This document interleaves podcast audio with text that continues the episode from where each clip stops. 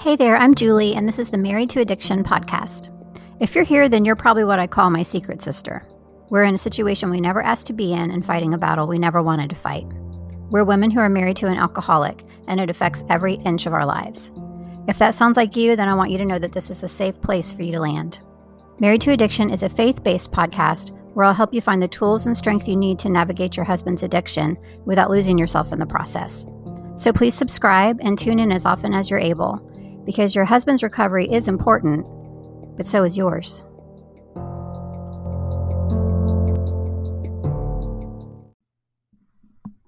Hello, and welcome to episode 24 of the Married to Addiction podcast.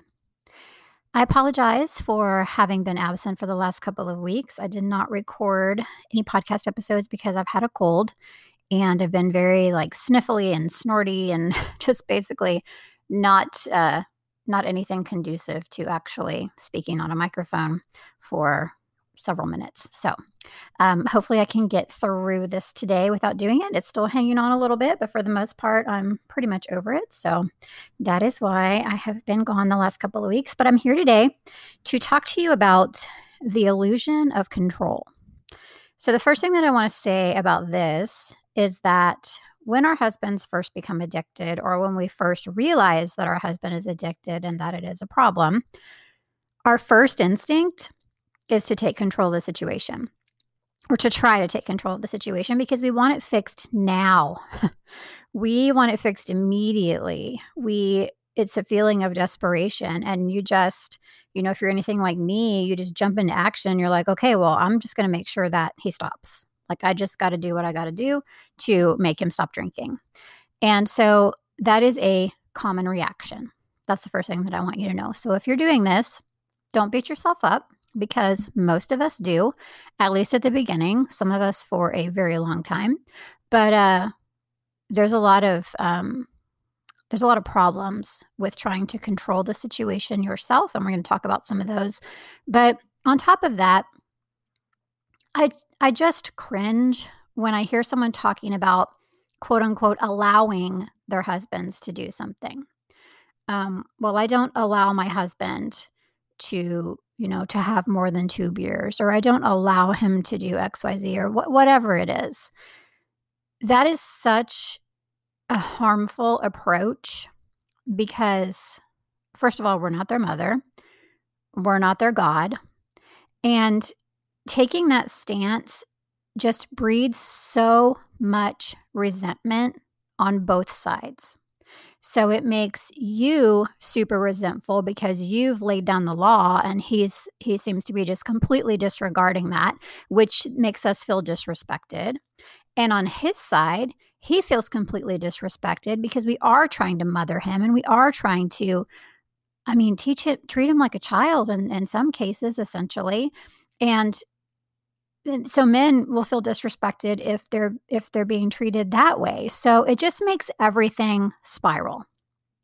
And what it sets up is a vicious cycle of your husband basically saying i'm drinking more because you're so controlling and you saying i'm so controlling because you drink too much.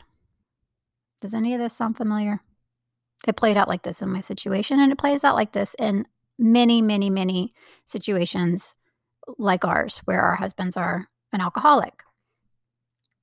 Another thing that this drastically affects is boundaries, and boundaries are so critical, but they have to be done correctly or they are ineffective and can make things so much worse.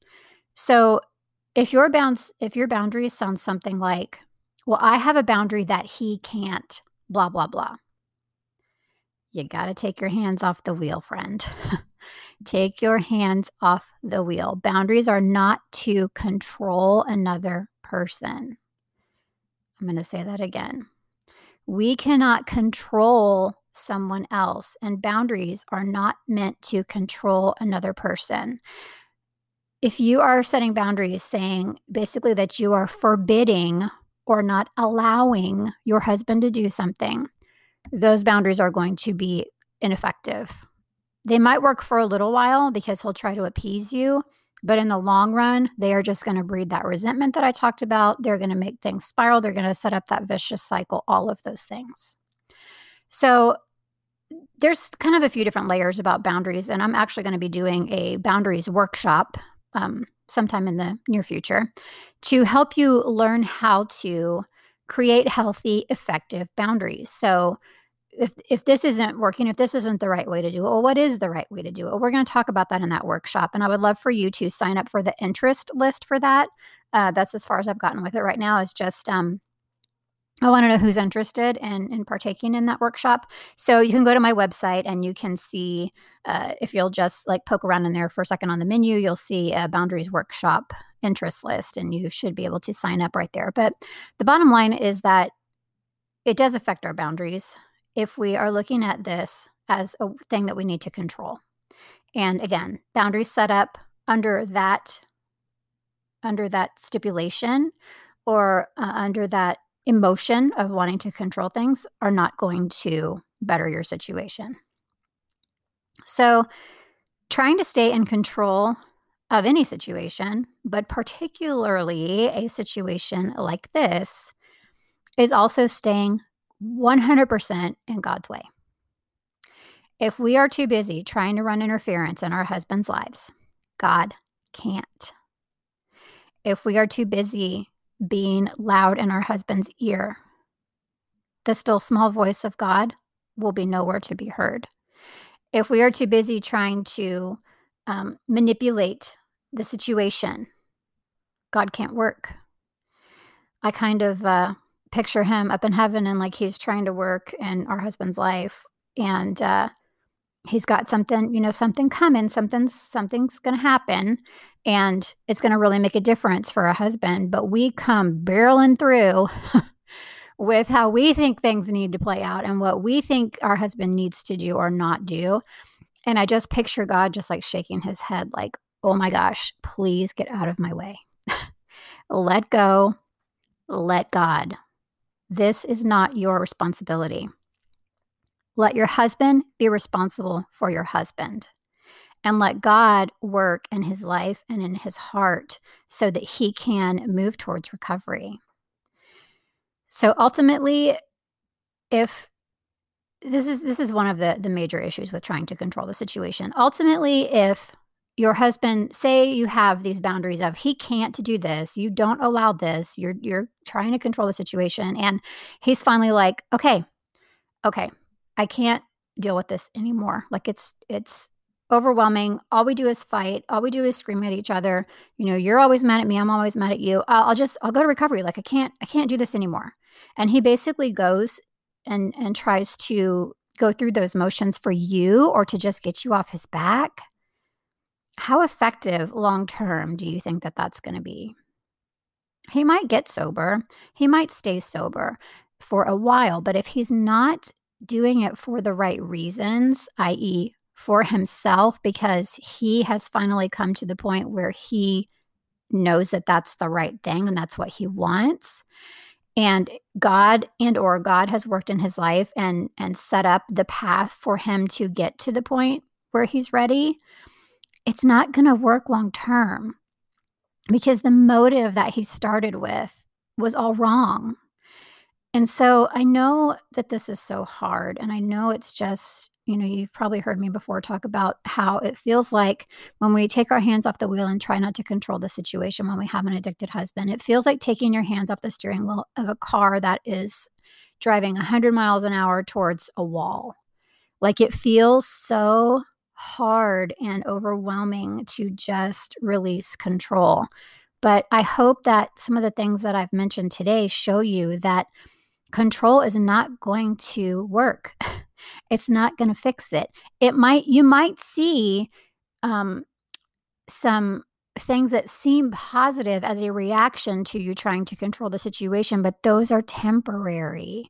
They are only to maybe appease you or whatever the case, but it's not something that is good for you long term, your husband's recovery long term, your relationship, um, you know, what God's trying to do. It just, c- control is an absolute illusion, especially in this situation, because it was never ours to carry, it was never ours to fix. So I hope that that's helpful for you. I know that it's hard. Um, this can feel so incredibly overwhelming. If you don't know about the Secret Sister Circle, I just want to mention that again, real quickly. If you've thought about getting into the Secret Sister Circle and you are still struggling with things like boundaries and control and all of that, and you just can't figure out how to either make that forward momentum or stick to it, uh, I would love to have you there in the Secret Sister Circle. We work on all of this stuff, all of it. And um, it it just really can help you if you feel like you're either stuck or you are constantly taking one step forward, two steps back. It can really be a great resource for you. So if that's something that you might be interested in, you can also find that on my website marriedtoaddiction.com. So I hope that this has been helpful for you. I promise you, even though it feels like it's what you need to do, control is an illusion. Let go and let God. I know it's so hard. Pray, stay close to Him and just let Him work in your husband's life. Thank you so much for listening, and I will see you next time.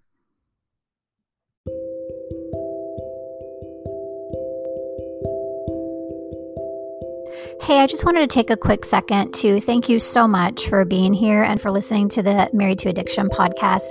I really hope that it's blessing you. If you are enjoying the podcast, can I ask you a quick favor? Would you go and leave either a rating, a review, or maybe even both on your favorite podcast platform so that other people can find the podcast? When a podcast is new, a lot of times the ratings and reviews is what helps push it out to more people. And I would love to get this out to as many of us secret sisters as possible. And you could definitely help me with that by going and leaving a rating or review. Thank you so much for your help with this, and thanks again for listening.